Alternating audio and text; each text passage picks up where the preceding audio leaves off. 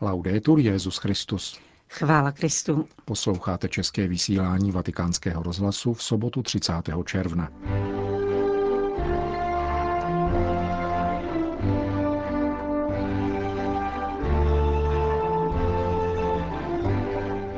V dnešní době je třeba prosazovat revoluci v lídnosti, řekl papež František na setkání se členy Institutu apoštolského života Unio Sanguis Christi. Papež František zaskočil žebráky a přistěhovalce stolující s novým kardinálem Krajevským.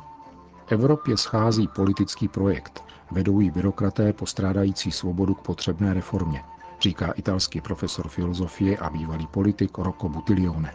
Od mikrofonu přejí příjemný poslech Milan Glázer a Johana Bronková.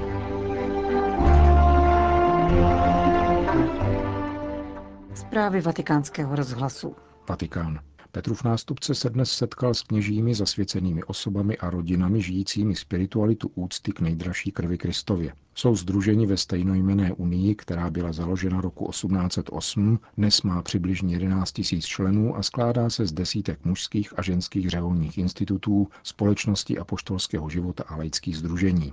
Její jádro tvoří kněžská společnost misionářů nejdražší krve, kterou před dvěma lety v Římě založil svatý Gaspare del Bufalo. Tato misionářská kongregace má 650 členů a působí ve 20 zemích všech kontinentů. Ve vatikánské audienční hale Pavla VI. očekávalo svatého otce tři tisíce osob. Toto setkání se nikoli náhodou konalo posledního června, v den liturgické připomínky prvomučedníků římských, protože červenec je v tradici křesťanské zbožnosti měsícem úcty Kristovy krve, jak zmínil papež v samotném úvodu své promluvy. Meditování o Kristově oběti nás přivádí ke konání skutků milosedenství a k bezvýhradnému sebedarování Bohu a bratřím. Meditování o tajemství Kristovy krve prolité na kříži pro naše vykoupení nás vede zejména k těm, kteří by ze své duchovní i fyzické bídy mohli být uzdraveni, avšak jsou ponecháváni ve svém strádání na okraji konzumní a lhostejné společnosti. V této perspektivě vyniká vaše služba pro církev a společnost v celé svoji důležitosti. Papež pak předložil jako vodítko tři aspekty jejich činnosti a svědectví. Odvahu pravdy, všímavost vůči všem a schopnost nadšení a komunikace. Je důležité být odvážnými lidmi a vytvářet odvážná společenství, která nemají strach zasazovat se o hodnoty Evangelia a pravdu o světu a člověku. Jde o to mluvit jasně a neodvracet tvář, je-li napadána hodnota lidského života od jeho početí do přirozeného skonu, jde-li o lidskou důstojnost, sociální nešvary a různé formy chudoby. V souvislosti s druhým aspektem papež zdůraznil, že adresáty Ježíšovy dobroty a lásky jsou všichni a proto je v jistém smyslu třeba usilovat o popularitu, což znamená být srozumitelnými pro všechny, zejména pro ty nejvzdálenější. Třetí aspekt svědectví, jež vám nabízím, je schopnost nadšení a komunikace. Týká se to především kázání, katechezí a duchovních promluv. Jde o to uchvacovat nabízenou a okoušenou vírou a podněcovat k novému životu v Kristu. Evangelium a Duch Svatý vzbuzují slova a gesta, která zapalují srdce a pomáhají otevřít se Bohu a bližnímu. Služba božímu slovu, řekl dále papež, by měla čerpat ze způsobu, jakým oslovoval a vyjevoval lidem svoje tajemství Ježíš. Tento způsob je skryt v jeho pohledech a gestech, která umožňují vnímat vlídnost Boha. Věřím, že žijeme v době, kdy je nezbytné prosazovat revoluci vlídnosti, řekl svatý otec na setkání s řeholními instituty a laickými združeními, žijícími spiritualitu úcty k nejdražší krvi Kristově. Vatikán. Menza pro vatikánské zaměstnance byla včera večer svědkem neobvyklé hostiny. Papežský almužník arcibiskup Konrád Krajevsky pozval na oslavu svého čtvrtečního začlenění do kardinálského sboru bezdomovce z okolí Vatikánu a migranty, kteří jsou v péči komunity Sant'Egidio. Všechny přítomné zaskočil příjezd papeže Františka, říká pro vatikánský rozhlas kardinál Krajevský. Papež bez ochrany přijel tylko s kierowcą. Papež přijel bez ochranky, pouze s řidičem. Vstoupil do menzy sám, přišel jsem k němu a svatý otec mi řekl, nepřijel jsem za tebou, přišel jsem za chudými. Prošel mezi stoly, zbylo na něho místo při posledním z nich. Všude jinde bylo obsazeno. Usedl tedy u posledního stolu, který se tak stal prvním. Usedl mezi lidi, které by nikdy nenapadlo, že budou jíst s papežem. Vedle něho seděla jedna žena, která je obyčejně strašně neodbitná. Drží mě za košili a bez přestání povídá. Těžko od ní odejít. A svatý otec si sedl vedle ní a světe div se byla sticha. Po jeho druhé straně seděl Carlos z komunity Sant'Egidio, který se zabývá organizací pohřbů pro bezdomovce. Jak známo, je to dost dlouhá procedura, protože často nemají dokumenty. Wiadomo, že to je dost dlouhá procedura, často nemají dokumentů. Vypráví kardinál Krajevský. Jak dodává, nápad oslavit své povýšení do kardinálského sboru večeří s chudými byl spontánní. Vzhledem k tomu, že jsem biskupem ulice, musím slavit s těmi, kterým sloužím. Podotýká s tím, že pozvánky na hostinu rozdával celý týden mezi bezdomovci, kterým společně se švýcarskými gardisty běžně rozdává jídlo. Část pozvánek předal také komunitě Sant'Egidio, která je rozdělila mezi migranty. Celkově se schromáždilo 280 lidí. Nejdůležitější bylo to, že hostina probíhala ve Vatikánu, aby pocítili, že je zveme k sobě domů a ne do restaurace, zdůraznil kardinál Krajevský. Profesor Rocco Buttiglione, italský katolický politik a učitel politické filozofie a etiky, má za sebou kariéru ve vysokých státních funkcích a v úřadech Evropské unie. Vstál v čele křesťansko-demokratických stran, dvakrát byl ministrem, zasedal jako poslanec v Evropském parlamentu.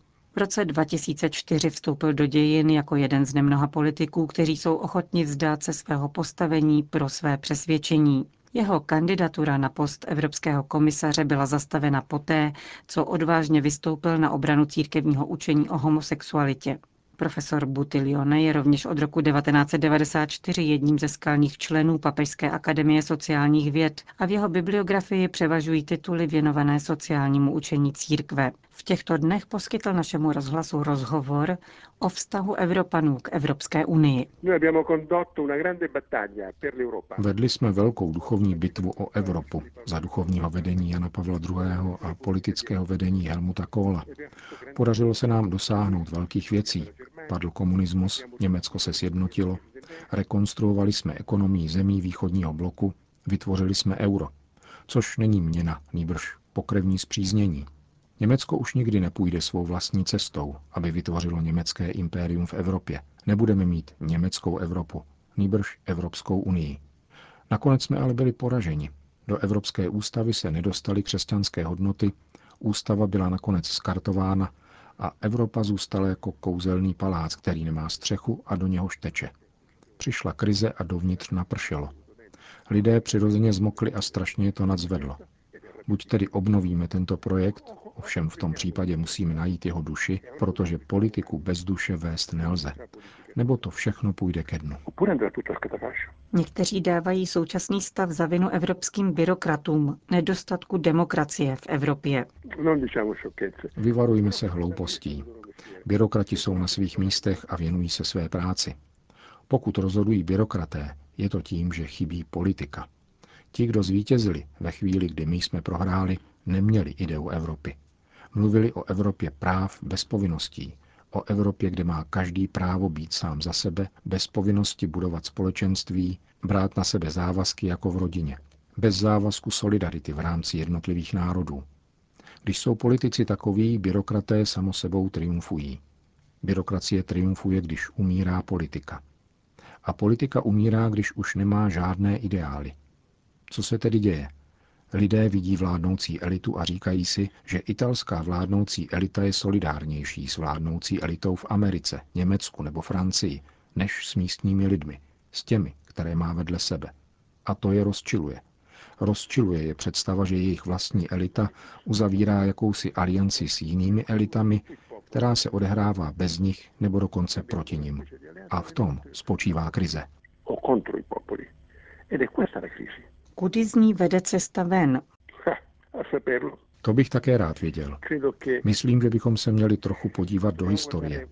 V době, kdy Itálie měla skutečnou vládnoucí elitu usilující o vzdělání a formaci politické třídy křesťanské demokracie, což byla jediná velká politická třída, jakou kdy Itálie měla a která povstala z katolické akce. Její základnou byly miliony lidí, kteří v katolické akci sdíleli společné názory této služby a pár tisíc jich bylo formováno také k tomu, aby na sebe vzali příslušnou odpovědnost za vedení velké země. Od chvíle, kdy se tato vládnoucí třída vyčerpala, a to nastává dramaticky se smrtí Alda Mora, dochází k úpadku. A další podobná vládnoucí třída se už nevytvořila. Možná na tom má vinu také církev, protože úlohou kněží není dělat politiku, nýbrž podílet se na formování vládnoucí třídy. Myslíte si, že křesťanské kořeny mohou znovu navázat přátelství mezi evropskými národy? Jistě. Když jsme mluvili o křesťanských kořenech, nemínili jsme tím pouze středověk. Mysleli jsme na to, že střední a východní Evropa se osvobozuje od komunistické diktatury prostřednictvím křesťanské revoluce, která neprolévá krev utlačovatelů, nýbrž svou vlastní krev a odvolává se ke křesťanské vizi člověka a sociálnímu učení církve. Jan Pavel II. mluvil o spojení Evropy, nikoli o jejím rozšíření. Rozšíření by znamenalo říci Evropa jsme my, vy přijďte, přizpůsobte se našemu životnímu stylu, našemu konzumismu a všechno půjde dobře. Ale tak to nefunguje. Ten, kdo trpěl, mluvil o vzájemné výměně darů. My vám přinášíme vědomí těch evropských hodnot, které u vás konzumismus zamlžil. A vy nám pomůžete postavit ekonomiku, která bude fungovat. K tomu ovšem nedošlo. Když se mluví o nepochopení mezi dvěma Evropami, Vysegrádskou Evropou a zbytkem Evropy, Jádro spočívá právě v tomto. Když chceš volat lidi k solidaritě, je nejprve nutné uznat, v čem spočívají kořeny této solidarity. Proč bychom měli být solidární? Pokud sami sebe vidíme mimo křesťanský obraz člověka, pokud jde jedině o soukromý zájem. Může jednání Evropské rady, kde je otázka migrace jednou z centrálních, dodat novou sílu evropskému projektu, nebo spíše hrozí, že ho definitivně pohřbí?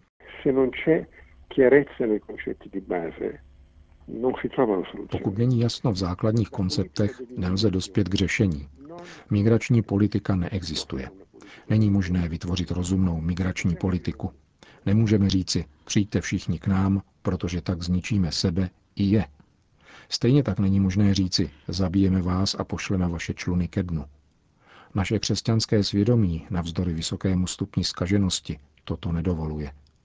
Dokud jsme měli politiku, předtím, než jsme byli poraženi, měli jsme jistou ideu, projekt. Říkali jsme, blahobyt lze hájit jeho rozšiřováním. Je zapotřebí velké iniciativy pro růst ekonomiky v Africe.